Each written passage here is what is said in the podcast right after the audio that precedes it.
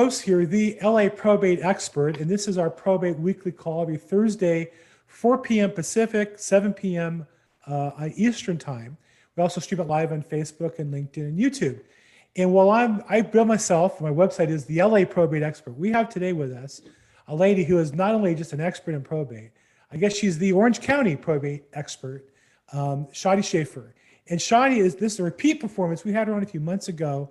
Um, and uh, so many people asked to have her come back on the call that right away scheduled to have her come back. And, we worked it out to where both of our family lives could uh, make that work. So Shadi Schaefer, welcome back to Probate Weekly.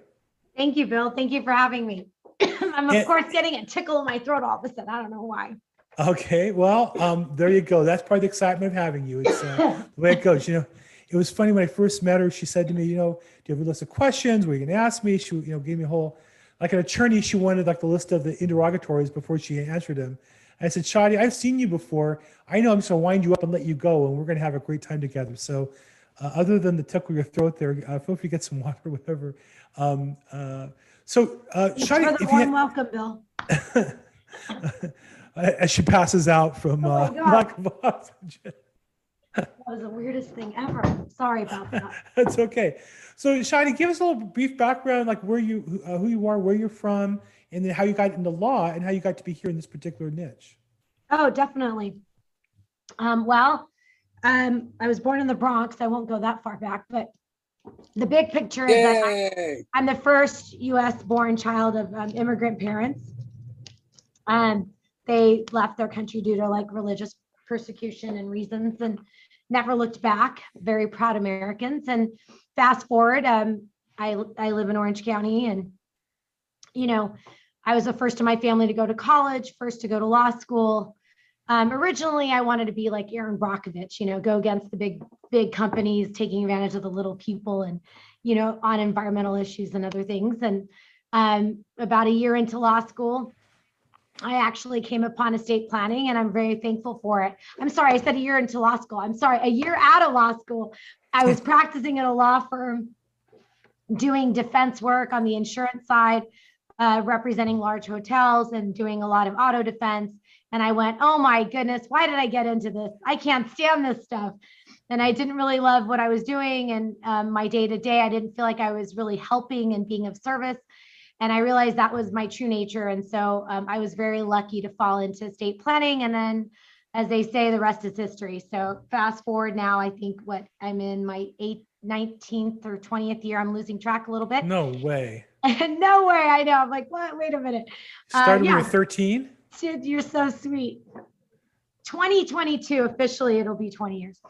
And uh, yeah, so I, I have my own law practice um, with my partner here in Irvine, Asset Protection Elder Law Center. We do serve clients all throughout the state of California. And I just decided um, when I started my practice, uh, I wanted to be of service, help protect families, their businesses, their hard earned assets from the probate court system, from the legal system, from all the expense and, you know, from uh, eight years ago, I decided to no longer do litigation. So I don't do interrogatories. I don't demand documents and things.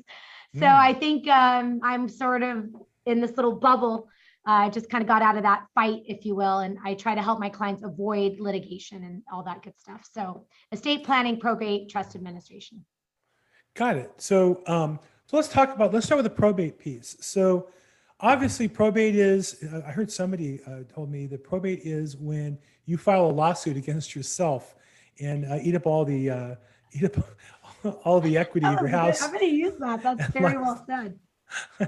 um, and so, uh, but but unfortunately, when they have to the probate, uh, they come to you. So, what's a typical? What's the most common case that you see of probate coming to you?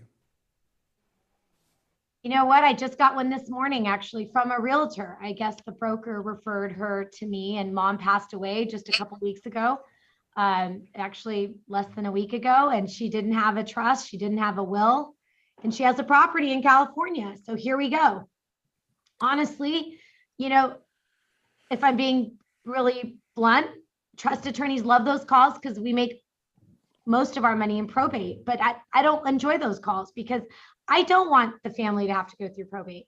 You know, I had to sort of go through the whole process and explain to them that, you know, you're not going to be able to do anything with this property for at least four, five, maybe as much as six months, depending on the court calendar. And I really don't like to have to share that. And then the expense, the public side of it is just all additive stressors and negative aspects to probate. You know, in California, we're the worst state in the entire country to go through our probate court system. That's another thing I'm very, you know, embarrassed sometimes to mention. So probate is when someone's assets are not properly under a trust. The confusion is, is that some people, because in other states, it's different than California. Right. There are other states that are similar to California, but a will alone does not protect your assets from probate. Okay, Biggest misconception by far, right? huge. Yes, it's really, it's, yeah, it's a shame. Or, you know, the kids calling and they're like, but I'm my mom's power of attorney. It's like, Yeah, well, yeah. that doesn't work after mom's passed, right? Right. So, you know, I, I try to, I try to explain it like a, an umbrella or a bucket, like your stuff has to go in this bucket and then we create this trust plan that serves like as an umbrella protection over you and your assets. So it's not just about my assets, right? I tell people, pray you pass away swiftly and then it becomes someone else's burden, right? But if I drive home tonight and I get slammed by a car and I'm in a coma. I mean, have I put any instructions of how I want to be cared for? And and and you people think, oh well, you know, your husband will take care of you, and but that's or your spouse will take care of you, but that's not true. And you know, maybe that's not the best person for the job, right? You could be in a a loveless 20 year marriage and they might want to kill you, your spouse. So, you know, you might want to appoint your brother, your best friend, you know, a parent as your agent Right. for healthcare and finances and stuff. So the law says if you, Bill, don't put a plan in place yourself, we've got the plan for you. And it's about the it? stand in line, pay a lot of money plan. I call it the post office will handle your estate for you There you go. They'd be glad to. Even, With even the better same- said. with the same ruthless efficiency of mailing a package to the post office. They'll handle all your most intimate financial details and health details. Don't worry. The state of California has it under control. I mean, it's not like the state's burning down or energy's running out or we're being overrun with homelessness. The state's very well run, right? They're going to run Oh, your yeah. state as well as they do the state.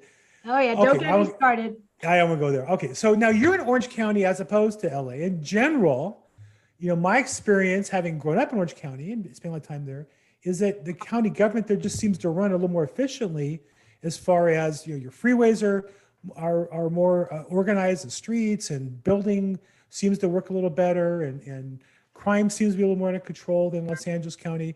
Uh, and I would imagine probate. I think LA is the biggest probate county in the country, and just overrun.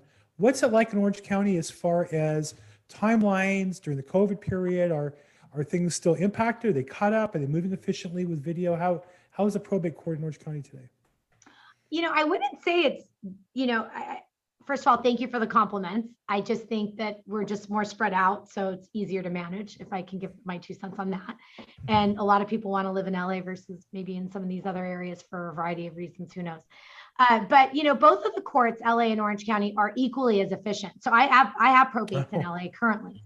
Oh. You're like, oh, hmm, yeah, I'm saying Ouch. efficient, but you're not saying efficient. I, you know, No. what I meant was they're the same in their process. Let me let me correct myself. Thank you.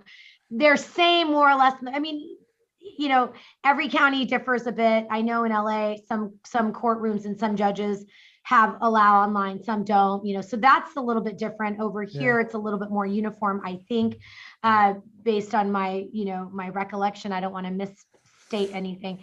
But you know, for the most part, you're still standing in line. You're not getting anything extra by having passed away in Orange County. So eh, for those listening, you don't get to pick, oh, I want to go to LA court or probate, or I want to go to Orange County probate. Your probate's determined based on the county that you die in, you pass away in. So that death certificate is going to sort of uh, specify where you're going into probate court. But it is definitely easier. It's better. I've been down to the uh, LA courthouse and that is not as easy as going to the probate courthouse. So from a practical administrative Okay. standpoint, it is easier to manage things here. And yeah, of course, LA's got way too many cases on their dockets and files, but I know Orange County does as well. All of our courts are overwhelmed, whether you're in probate, family law court, criminal, civil, it's just everyone's backlogged. And it's a, it's unfortunate. That's why the courts want everybody to manage their affairs, legal, financial dealings, everything. The courts don't want to see any of us. They want us to deal with the stuff outside of the courts. Good point. So You know, uh, uh, you know, I, you're right. They want they they want us. They really want you to handle things, and they'll make it easy if you get it done outside of the courtroom. But once it goes in the courtroom, it is going to be a problem. It's just it's not pleasant. They don't want you there.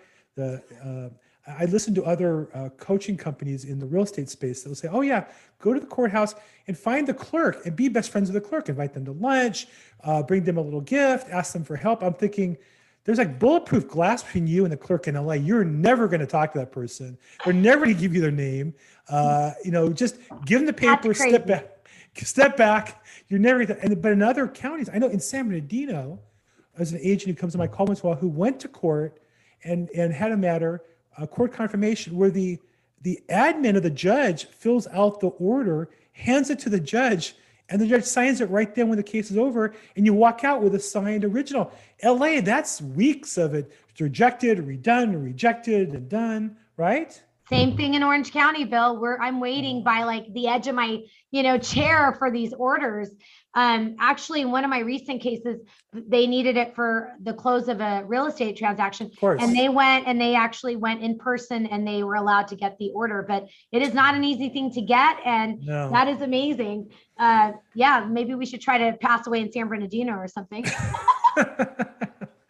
Before I pass, hold on one second. Yeah, that would be uh, an interesting a service you can have, like an ambulance. It just at the last moment picks you up and takes you somewhere. Throw me over there. Save you money on your probate fees. So um, now in LA, i and you see the same thing. I so often probate when they not your cases because you know what you're doing. Uh, one of the statistics I learned was when I when I pulled the data to start marketing probate cases in LA County, 95% of cases are handled by an attorney who did one case in less 12 months or less, meaning zero.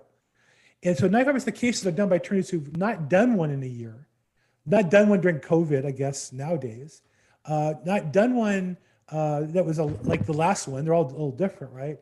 And it just seems that forever making little administrative mistakes that drag things out. That's why when I talk to people, I say make sure you work with a probate attorney, not just the attorney you like or love or, or handled your DD, DUI, your incorporation papers, or something else. Is that the same thing you see with? I, I know you can't badmouth colleagues, and I don't mean to go there, but but but you see the importance of having a specialist like you as opposed to a generalist. 100%. Look, I had a dear client of mine call me just the other day to review a lease agreement for a purchase of a business. Could I do it? I could, but should I know?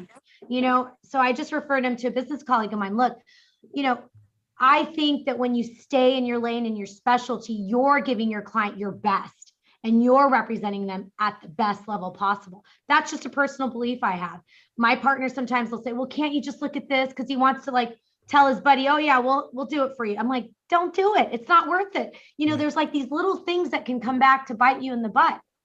Yep. I won't get into that detail, but I learned that in my own life years ago with a cousin who had a collections issue and you know they changed the law one year before and only in California and I didn't know that so I missed something, right? I am seeing this more, I have to say. I think perhaps when COVID happened and they made a shift over also to um, video uh, appearances and whatnot, I feel maybe um, I, I'm I'm finding out that some attorneys are like, oh, I'll do it. How difficult could it be?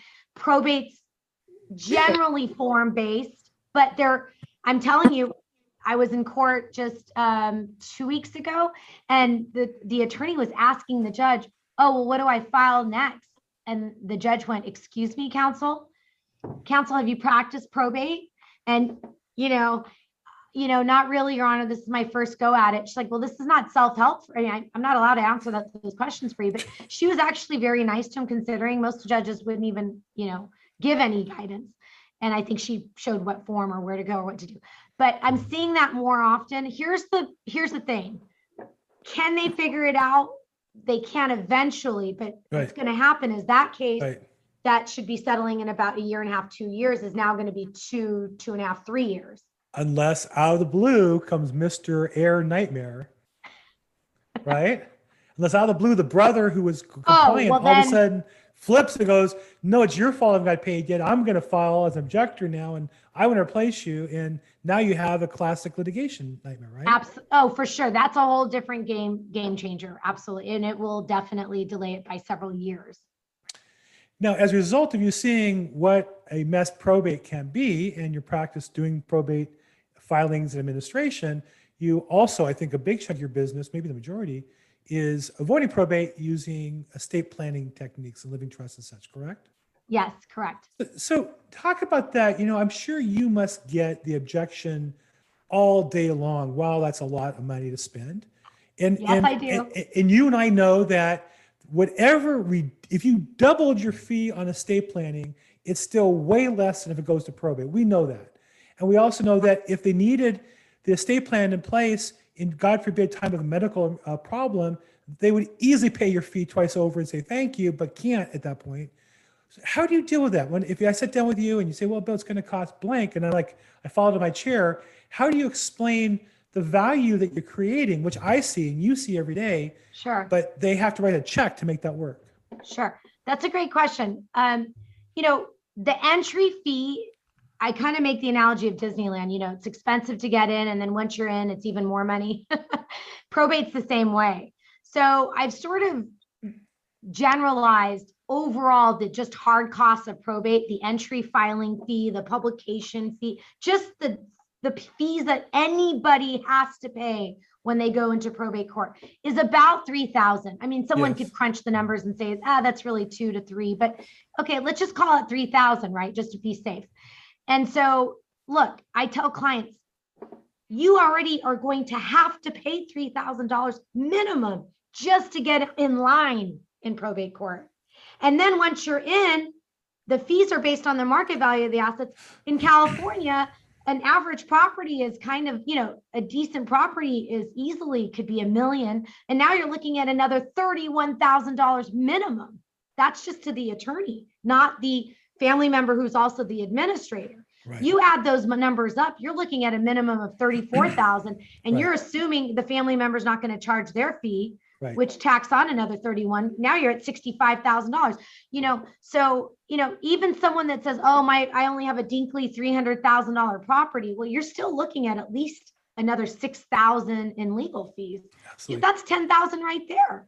That's if you can get it. That's if you can get it done. That's if you Ex- get it through the probate process in a timely manner. Going to take Exactly. a year and a half, two years without any fights, without any mistakes. All problems. Doesn't Right. count the health and the medical directives and everything else that goes. with- with Exact. it. Yeah, it's not just exact. Very great point. You know, when you create a trust, you're not just avoiding probate. That's just one benefit of a trust. Right. You're avoiding so many other things.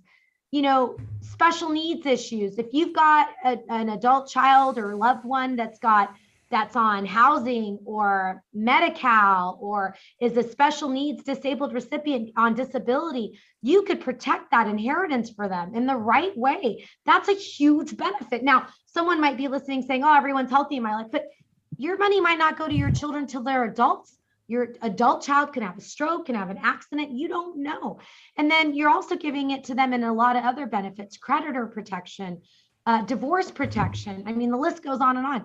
You know, for children, who would want to hand a child 18, at age 18 several hundreds of thousands of dollars, let alone $30,000? Right.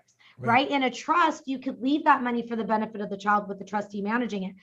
A trust avoids guardianship issues for people like me with minor children.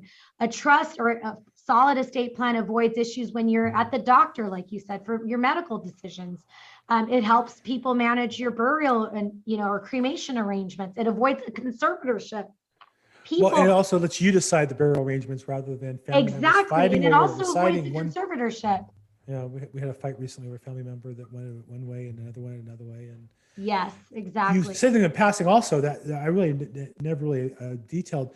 Talk a little bit about the Medi-Cal clawback when you don't when you have probate versus a trust. What is that look like? What and, and what's what's a typical expense you've seen in probate where somebody had to pay back those fees? Um, actually, in one of my cases, it was kind of shocking because the, the gentleman was actually a veteran, but that he was in some kind of uh, care facility. I don't know what all the details were, but um, the state sent us a $76,000 IOU bill How's that? and they knew we opened probate. They knew, I mean, I, we were stuck in court, right? We weren't going to run away. The family wasn't going to run away with the money. But can you believe this, Bill? They still filed a suit. And I was like, call the, the I remember I called the, the representative at the state agency and I said, wait a minute, we acknowledge that you're a creditor. We acknowledge that we're going to pay. Sorry, counsel, we have to do this to protect our interests. If we don't file the suit and a year passes, you know, statute limitations, blah, blah, blah. I mean, it was a crazy, crazy story. Now they've changed the rules a little bit on that. Interestingly enough, that's another benefit. If you put up assets in a trust, you're Right. actually going to protect yourself more now from Medi-Cal attaching to it on the back end. I won't get into the details of that here because I think it's too much information, but there are some ways to protect an elderly parent or grandparent or elderly family member from the clawback from Medi-Cal by having a trust in place. They could be five, ten, twenty, fifty, seventy thousand dollars, and I've seen, I think even higher, so Yeah. definitely another re, can you imagine you pass, and, and if there's, you're in the afterlife, you're looking up from heaven, and your state gets a bill for seventy thousand dollars from the state of California, that would just, that, that'd make me, that'd be a bad day for me if I was. That was a bad one because I think the total assets ended up being like three hundred something. It wasn't a lot, so I just felt like, oh my gosh, can I make this go away? There's nothing I could do to make it go away. It was bad. Wow, wow, wow, wow. Yeah. So um, now you get uh, you use the term estate planning. I noticed um, in particular. Do you get into tax mitigation and, and tax uh, uh, avoidance strategies and planning, or do you work with accountants on that, or how how do you coordinate somebody who's got a lot of assets? What's your game plan for that? Um, absolutely. We do an analysis. And I mean, right now, still currently, you know, everyone's got that um, exemption amount that's really high. You know, a married couple can pass 22 and change, 22 million and change to beneficiaries estate tax free. California. Oh, we can 22 say million. I thought it was like 20. Okay, that's good to know. I'm gonna make a note Yeah. of that. That actually Um, passed 22 now. It's yeah, 20. Okay. And California still does not have any state specific death taxes. So anyone listening, do not ever vote. Please do not vote for California to pass something that says, yes, when I die, I want to pay a, a state specific death tax. Don't do more that. taxes. I wouldn't put yeah, more. more taxes, please, Lord, don't do that. Um, but yeah, no, we do that analysis uh, with our clients, and you know, it's like a building block. You know, the estate plan is a foundational plan, and then you build other plans. Some people want asset protection, some people want a life insurance trust to hold life insurance and, and monies. And then I'm currently, I just finished a revocable trust. Now I'm moving to the tax planning part of it with another client. So we look for those things during even that initial planning phase of just basic estate planning. So I got a couple questions in the chat box um, from Rama. He says, "Can we add international assets into a trust?"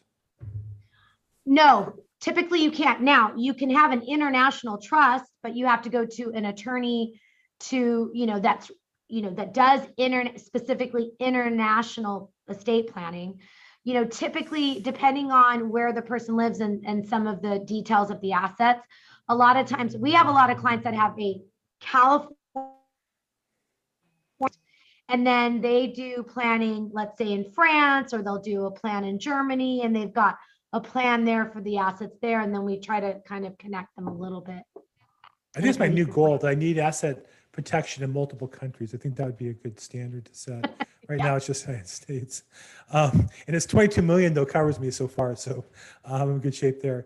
Um, and another question we got was, uh, can you explain the creditor protections of using a trust? Does that ap- uh, apply to a standard living trust or only um, upon the death of the trust, or does it pro- provide uh, protections? Okay, so that's a very good question. So let me clarify. When I, Shadi, create a trust for myself, if it's just a revocable trust, right? That type of trust is avoiding probate. That is typically what most people in California need. 90 some percent of the public clients come through the door want need just a revocable estate plan. I don't have creditor protection, right? So when I take this property and I put it in my trust, if if I go and text someone and I'm not paying attention and I you know, hurt them really bad, or God forbid they die because of my car accident, they could sue me just because that property's in that revocable trust. That is not, I don't personally have creditor protection.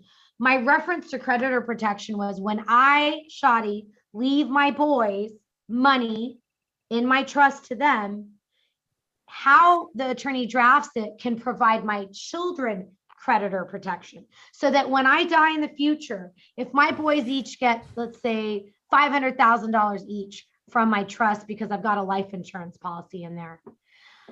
The way I draft, the way that, that the way that trust is drafted, if they've got a judgment or if they go hurt someone and the money's in the trust, we could actually protect it because it was mom's money that she gave the sons and not their own money sitting in their account so that a creditor can attach to that. I hope that explains it. Yeah. There are more advanced planning type trusts where you got where you the person can have creditor protection, but those are really high end. I mean, those are advanced um type trust that you have to get really good guidance on.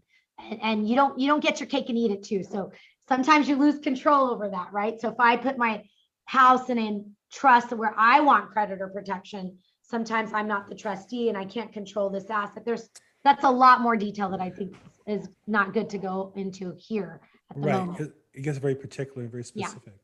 Okay, good.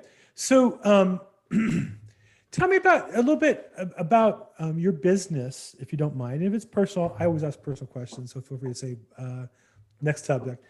Let's talk about building your business. I mean, you've been in business, you said about 20 years since you were five years old, and um, you're established, you're well known. I, I- you know, I, it was easy to find you and and kind of get some background. So I know you're doing, you, have a substantial uh, practice and, and such. Are you still in a growth mode? And if so, what do you do to build your business, or or um, are you more kind of just working out the business uh, energy that you've created already? I would say that finally I've got a lot of exponential, which I'm very thankful for. I think it's time to scale. I'm not going to lie. I think it's time to add more staff and sort of scale. It's a it's a tough balance to strike, right? I don't want to lose that really good customer service and that boutique feel that I love. I Mhm. don't really want a big um, firm, if you will, Bill. I want to have, you know, a good small team of people that have the same value system as I do. So, you know, I'm still growing. I, I'm very blessed that uh, I'm still getting phone calls and business from existing clients, their family and friends. I've got a very strong um, and very blessed. I'm very humbled. Um, Rolodex, if you will, of really good professionals who refer to me CPAs, financial planners, realtors. You know, I've got some a few raging fans out there that just, you know, when pe- they hear trust or anything estate planning, they're like, call Shadi, which I'm very thankful for. I do refer a lot of business out to that that I don't focus on, and I'm happy to make the referrals all the time. You know, I'm I'm even happy to if someone's got a different budget and my firm doesn't meet their budget, rather than my trying to discount and do that stuff anymore. I just say, look, let me give you my guy's number, and he you could get you know if you want a fifteen hundred dollar trust, here, call him. You know, but you know there's some issues with that sometimes, you know. So uh, I have a very good track record for all my clients have avoided probate, and I'm very thankful for that. Knock on wood. Wow, Wow. Yeah. So I, you know, One of the most don't jinx controversial. me, universe. God, What, one more thing. What was that? I said I hope the universe doesn't jinx me now that I just said that. no, no, you put it out there, you're gonna get more of it. That, that's good.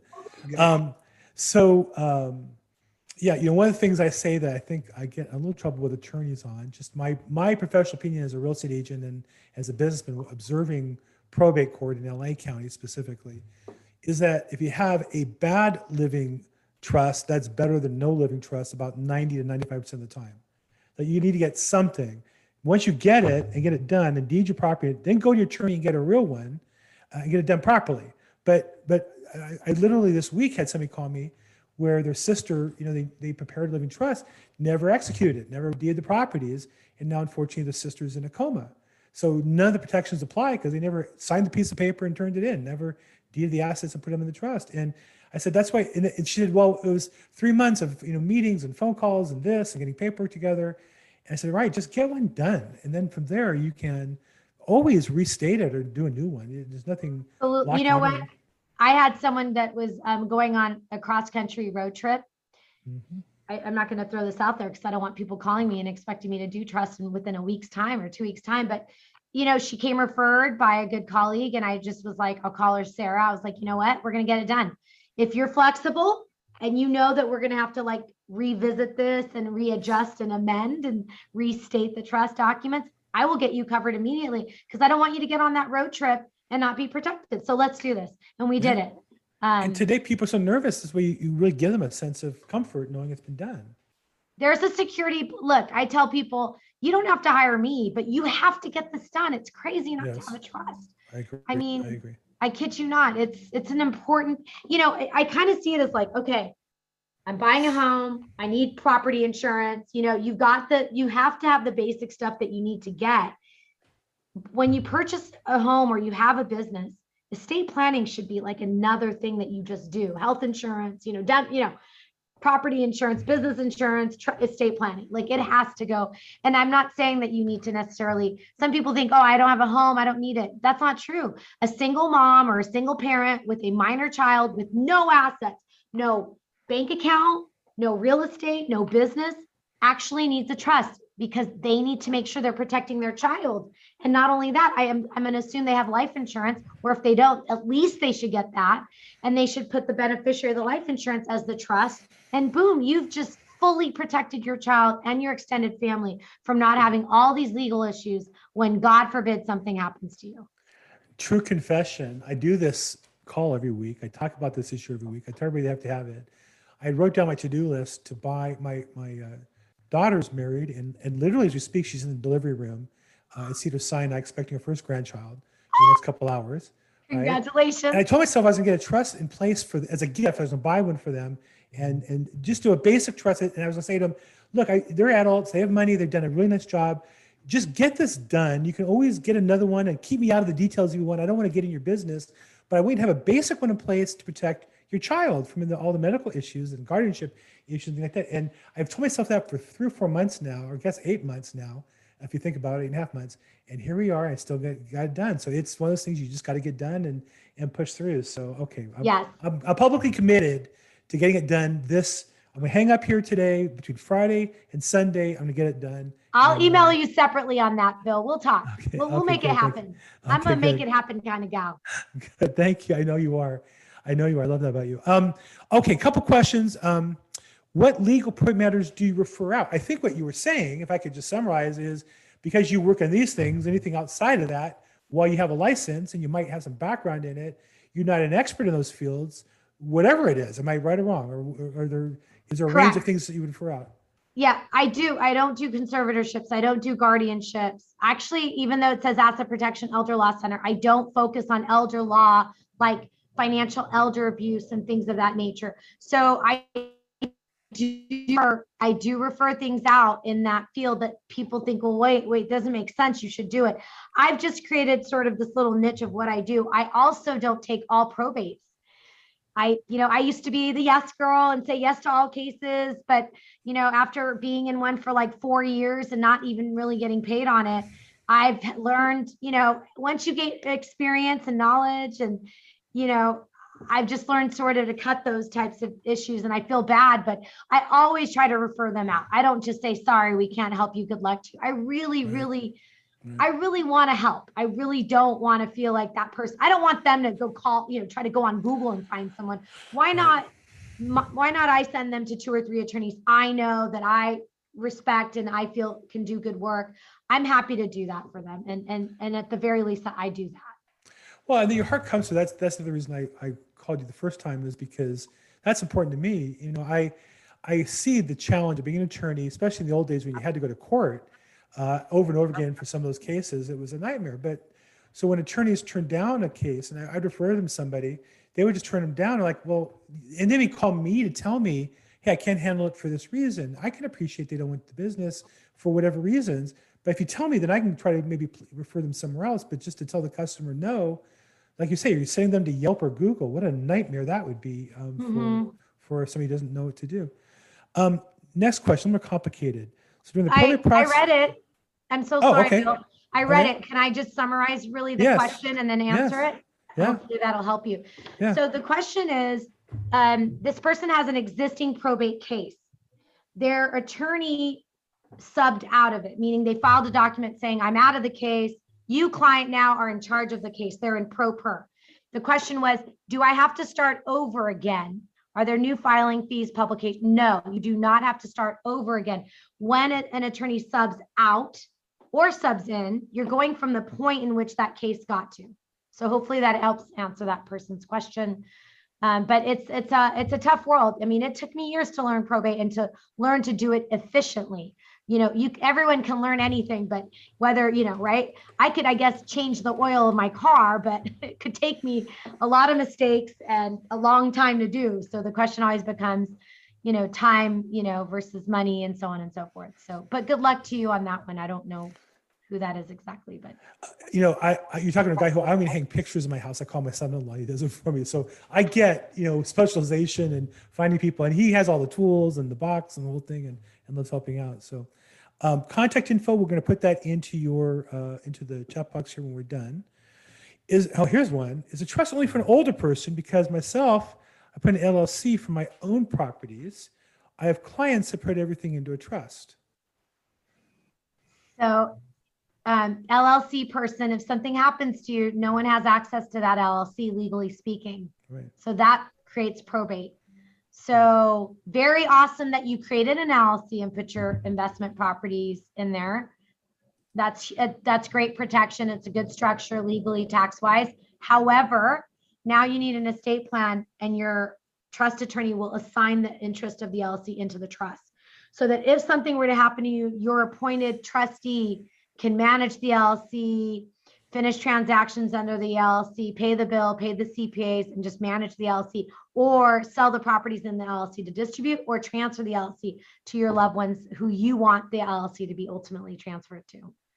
So two different tools. LLC is a great tool for protecting yourself with investment properties. Trust, great tool for protecting your life and your medical issues and your finances and tax avoidance and things like that. But and you probably need both. And I have a I have a corporation for my business. The shares of my corporation are held by my LL, by my trust. I don't because in case something happens, it, it passes with everything else. And it's Uh, not just for old people. No, no, no. Bad assumption.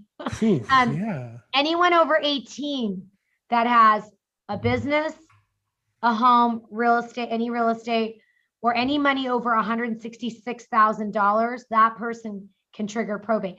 It could be an 18 year old with a minor child.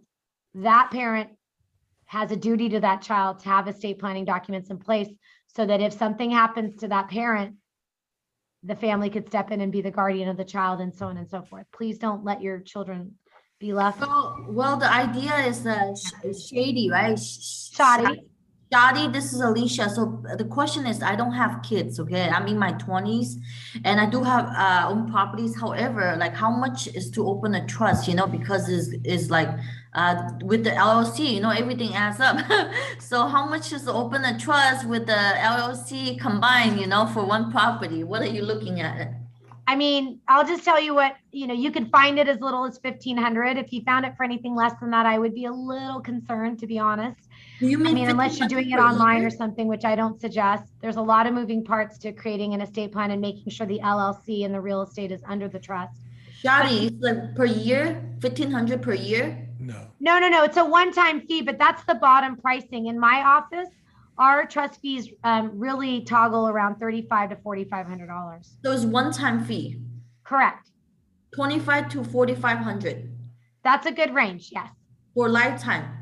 Correct. Well, yes. I mean, if you have changes in your trust, you need to update it. But it, a trust could last 20, 30 years. Okay. I mean, the laws changed, and so you might want to update. I, I, you know, I have clients who've had one for five years or ten years. I'll say to them, you know, you might want to call your attorney and just talk about, you know, their changes they affect you and your life as a change. Have you added kids, and the law might affect you if you have kids. Or now your kids were younger, and now they're older. It may not be a big issue for you, but if you have another young child, it may be an important issue for you. So So do you, do you mean how much, does it matter how much stuff you put in there or just like for, for it to open? No, that's just to create your trust. Alicia, you should be able to always just trans. So let's say you create your trust, right, in 2021. And let's say in 2022, you buy two more properties. If you've got a good relationship with your trust attorney, there's really no need for them to be involved. You send your escrow, your certificate of trust, your legal documents, here's my trust, and they just put title automatically into your trust. Or in your case, you're going to keep putting more properties in your LLC. Once that original initial trust plan is done and the LLCs assigned under the tr- uh, trust, you could put 10 properties in your LLC, out of your LLC, and you don't need to update your trust in, in that detail. So basically trust is above LLC. yes, Correct. Yeah. Thank you. I mean, you know, if you want to give it that The- kind of a, Yeah, or you have, you can have, you can have multiple LLCs all into a trust. I correct. get it. But- but Yeah, I get it. Yeah, I No got matter it. how many LLCs, you still need a trust to protect you for other reasons, both the medical and personal and tax and all that. So, I get it. So just all the assets. I get it. yeah. We're all Jewish, so we got it. um, okay, so uh, another question we have here in the chat box is uh, this. Now, I see this. If I could restate this, so from Crystal, my family's been in probate court since 2003 uh, because LA County is trying to find beneficiaries. So, I get questions like this all the time, and my first assumption is there's a breakdown of communication, and if there's an attorney, they're not doing the job of explaining things because that's just not really possible. No, that to me is a very scary situation. If someone came to me and called and said, I have a probate since two, two, 2003, I would be like, something's wrong with this probate case. Somewhere, it- It something's can be wrong. litigated for that long. I mean, there are things it could be, but it's not they're looking for a beneficiary. There's no way that's the case, right? I've seen, I'm sure you've seen cases even older than that where there's two or three litigations and they're waiting for that to be resolved and it gets Sure. appealed. And that's a, that's a different animal. Uh, but this is a case where my point of this one is there's no way that's true. Yet the customer or the client believes it's true because that's what their attorney told them. And I say, no, your attorney either isn't explaining it or they don't know what they're doing. One of those two is the case because it can't be looking for beneficiaries for 18 years. That's not possible. And Bill, sometimes also lay, lay people are confused about the process, right? Yeah, So I've had a call like that. We looked into it and it wasn't even an open probate, right? Right. It shifted to, you know, it's some type of administration under, you know, Right, right. an appointed fiduciary and so on. Um, okay. So uh, Mark, regular, hey Mark, how you doing? I see a number of probates that in San Francisco Bay Area where the PR wants to represent the estate. It could be because of the high prices. Uh, the PR wants the money for the estate as a pro per. So they're, they're not getting paid as the attorney in those cases. They're getting paid as the administrator executor, which the law provides for, right? In fact, the, the statutory limits are, I, I think, identical to what attorneys could get as far as the maximum. And as a recognition, there's work involved. Doesn't mean the court's going to give you that amount or approve it, right? So can you talk a little bit about when somebody who is a petitioner, whether executive administrator of an estate, can they get paid and how does that work? Yes, so that's a very good question. Anyone, okay, so when someone passes, there's always one person in the family, or at least they have to find one person in the family, or someone that knows that person that passed, who steps forward to serve as the point guard, if you will, as the Mm, person like in charge of that person's estate. Now, they can only become in charge if a court blesses them to do that. So if someone's got, you know, some kind of bad history, track record, criminal record, credit score, a judge could say, I don't find you fit. But generally speaking, a family member uh, will step forward of the decedent to serve as what's called the administrator. Um, sometimes it's referred to as the executor if there's a will. And so what happens is that person is entitled to get paid. They don't get to say what they want, like, oh, I want to get paid this much money. That is also set per code. And so the same statutory probate fees that I've been making ref- re- reference to, like in that scenario where I said, oh, if the property is a million, it's based on the market value of the property, not, you know, not Shadi's equity, right? My equity could be 200K. I could owe the bank $800,000 loan, but my property, if I sell it, it's a million. My probate fees are based on the market value. So on a million, it's $31,000. That's always my example because it's an easy one. So that representative would get $31,000 at the very end of the case. So year and a half, two years later, when everyone's sort of getting their checks, $31,000 comes out of that pot. And then everyone gets their distribution. So don't forget 31 to the representative, 31 to the attorney, and then the expenses, right? Filing fee, publication, bond, whatever, any other expenses, creditors, so on. And then, and then the rest of the, family, the, the beneficiaries would get paid out. The heirs of the estate would get paid out. So Connie uh, asked a question about self-service trust you can do online. Does that work? So I think, uh, Shadi, you and I differ a little bit on this one because Okay, Um, now, look, if you're one, you know, if you're doing a lower price, and I hate to even bring that up because you're worth the full amount, But there are people who who just are going to grind and grind and grind, and to the point that where they're they're you're going to say it's too you don't you don't want to do it that cheaply, and they're not going to do anything. And I say to them, just get one.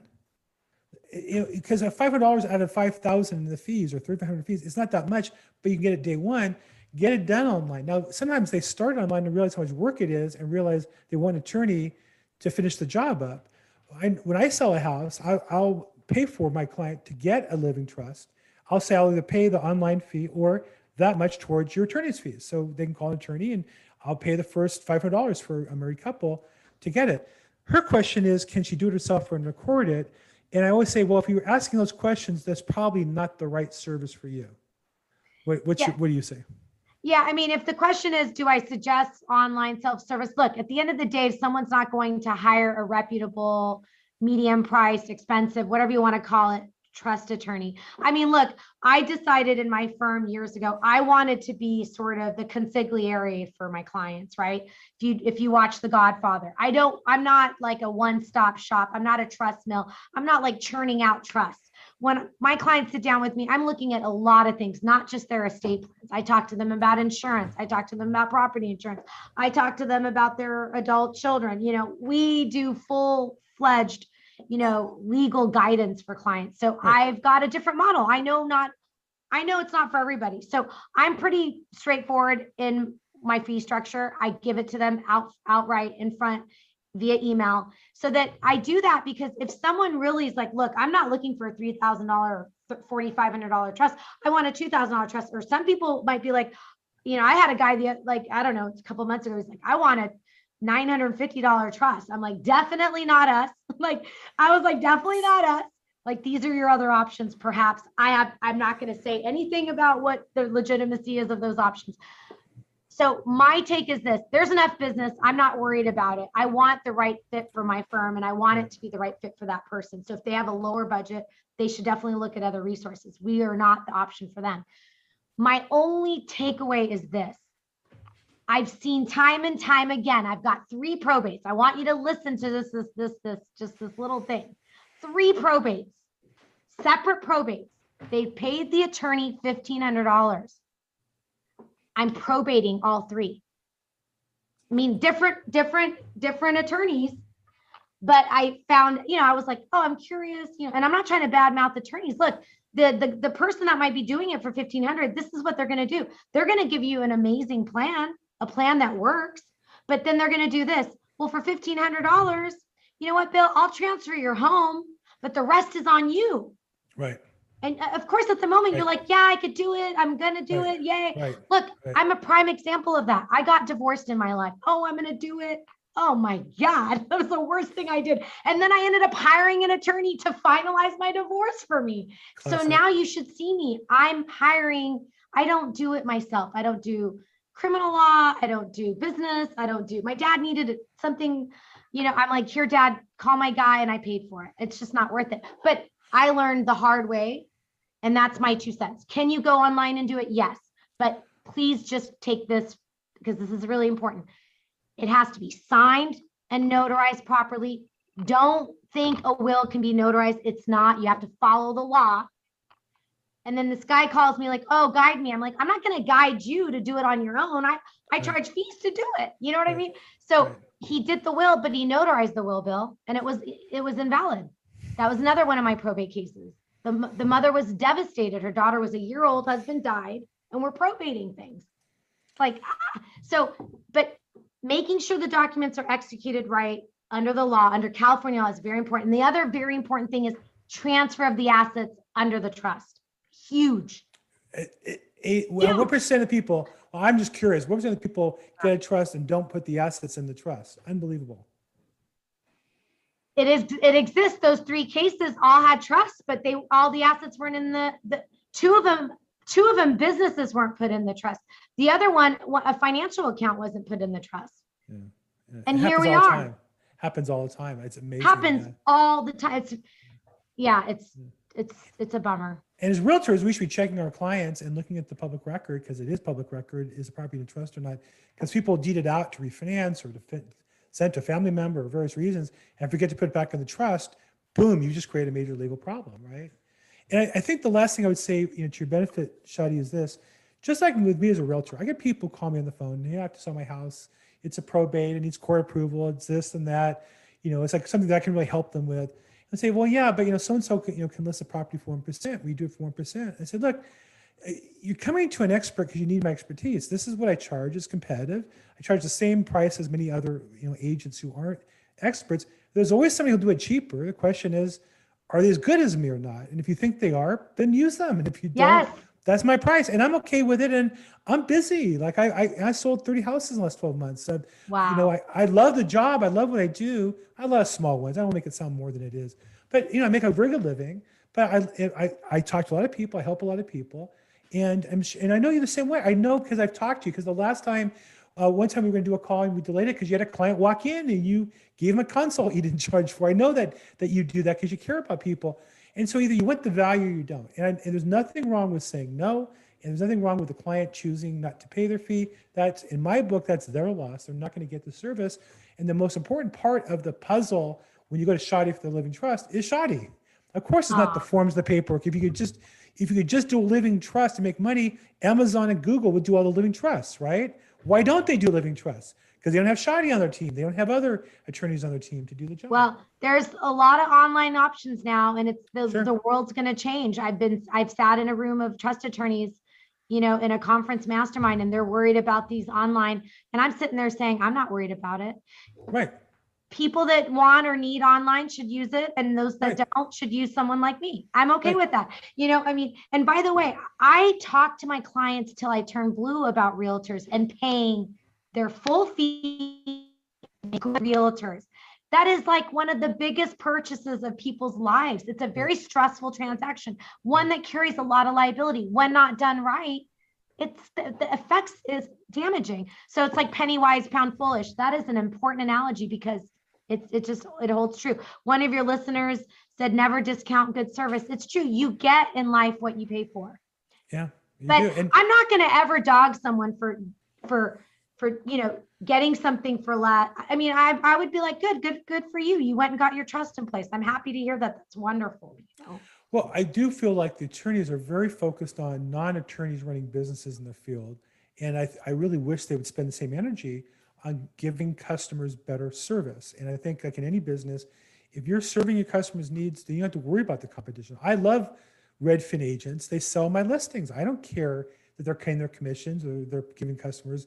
I'm not going to go out and drive a buyer and show them 20 houses on a Sunday. I list the property and the Redfin agent does that. So it doesn't affect me, but there are agents around me whose business has been cut back because of the online real estate companies. And so your only option, and the reason I started down this path of probate was your only option is to be so good that people need you. And if you're not that good, you're going to be vulnerable, whether you're an attorney or an accountant or a real estate agent or a mortgage broker. It doesn't matter. They're all the same. If you're the Yes. best, people will use you. If you're not the best, you're probably going to be in trouble, be replaced. Yeah, very well said, Bill. I couldn't have said it better. I mean, honestly, we could all be replaced one day by robots, but at the end of the day, do you want to work with a robot or a human? I mean, you know. Yeah, yeah. Uh, here's a question that, that I'm sure you must get regularly. I see it all the time is do you do probate cases on contingency? No, probate is, you know, um, now if it's litigation, some attorneys do, but probate administration is not allowed to be done on contingency. It's based on the code. But You know. when somebody hires you to hand to open a probate, how much of the money or fees do you need up front to start the process? Oh, so actually, If you Bill- know there's a million dollars of real estate or two million dollars of real estate and assets and you verify all that, and you feel good about it, but they don't have a penny, there's a filing fee, there's a, you know, publications, Sure. there's work to do, there's serving uh, various beneficiaries and creditors and such. So the question is, how much cash do I need to give you up front to start the process? in our firm, it's just, it's three thousand dollars. I will share, and I mean, I probably shouldn't show this, but one of my Oh, Um, do please. I just, I have a probate case currently where the daughter didn't have a penny to her name and mom passed and there's a dispute with brother. And anyways, I'm fronting the fees. I can't do that for all, you know, bigger firms can do that. I tell my clients that when people hire me, I'm all about just educating them. I want the person that's going to be in front of me, that's my client, really had made an educated decision. You know, I don't, if they, if they need another firm to carry that $3,000 cost, then I want them to have it. I really do. I mean that wholeheartedly. Um, but I have done it on an occasion. I will say that I have a you know, inheritance advance company. I, I used to just refer out cases, and I found the companies would just turn my client down, and the client would be pissed, and then I had to pick up the pieces and take them somewhere else. So I started kind of brokering those, like a mortgage broker. I do the advanced inheritance work myself. So if you get a client that wants to use you and has assets, and you know, typical case they have a million dollar house, but they don't have a dollar, and you need you know three thousand dollars to cover your costs, we lend that. We'll lend them ten thousand, give them some money for expenses and other things. So Oh, depending that's on the case, Thank you, especially with an attorney, we won't do it if there's no attorney involved because we're not going to trust it's going to get done in a timely manner. Yes. Especially with an attorney that we know, my, my investors are glad to do it. So call me anytime that you need it or anybody else on the call. Uh, don't let not having money, if you have assets, get in the way of the problem. And especially if I'm an agent on the deal, I can make even a better deal on those fees and such. So, okay, well, look, uh, Shadi, you're very generous for time, and, and uh, we've got a lot of questions in already. Uh, we wrapped up your contact info. If somebody wanted to reach you, I have it online, but if somebody had a question about either a, a probate case that they wanted to investigate retaining you, or they had to want to sit with you and talk about um, estate planning and such, how would they reach you? Um, I will put the information right now in the chat if that helps. Yeah. You did put earlier Asset Protection and Elder Law Center, the, Right. the website. So that's another way that they can reach me. Typically, um, email or phone is the ways that they could reach us. Um, so hopefully that helps answer the question. I do have videos on YouTube. Uh, you know, You I've do. got some reviews on Yelp and stuff, but um, you are, uh, I just really appreciate you, Bill. Um, you really stand out from you know, there's a big sea out there of realtors. And like Bill said earlier, you know, the, the idea is better customer service, really, you know, setting ourselves apart. And this um, live stream service that you offer is an amazing asset. So thank you for Thank you. having me on. I appreciate it just, just as much as you are so kind of appreciating me. well, yeah, really. Uh, it's just because I'm too tired to talk. So I know if I have you on, I can just sit back and watch and and watch the uh, the camera go. No, you're a lot of fun. You're very, you have you have deep information because you're in this. And I think the most important thing that struck me was your heart's in is by helping people. The rest of your success kind of follows that. So thank you so You're much so again I- for being on the call. Thank you, Bill. I so appreciate that. I try my best. I, I, I I'm not perfect, but I do You try do- my best. So thank you you. do it. You do it consistently. But thank you. Look, uh, this will wrap up. Her contact info is below. If you don't have it, can't find it, text or email me. I'll be glad to put you guys together. She is a beacon of um, uh, information for probate and trust administration in Orange County and in LA as well. Uh, if you have those that carry over, feel free to reach out. We do this. Is probateweekly.com. We do it every Thursday at 4 p.m. Pacific, 7 p.m. Eastern. We record it, send it out on YouTube. And if you subscribe there, you'll get notified when we have new uh, new episodes. Uh, we do it every single week. So thank you so much for participating. I appreciate you guys, all the good questions. Thank you so much. Have a great week, and we'll see you next week.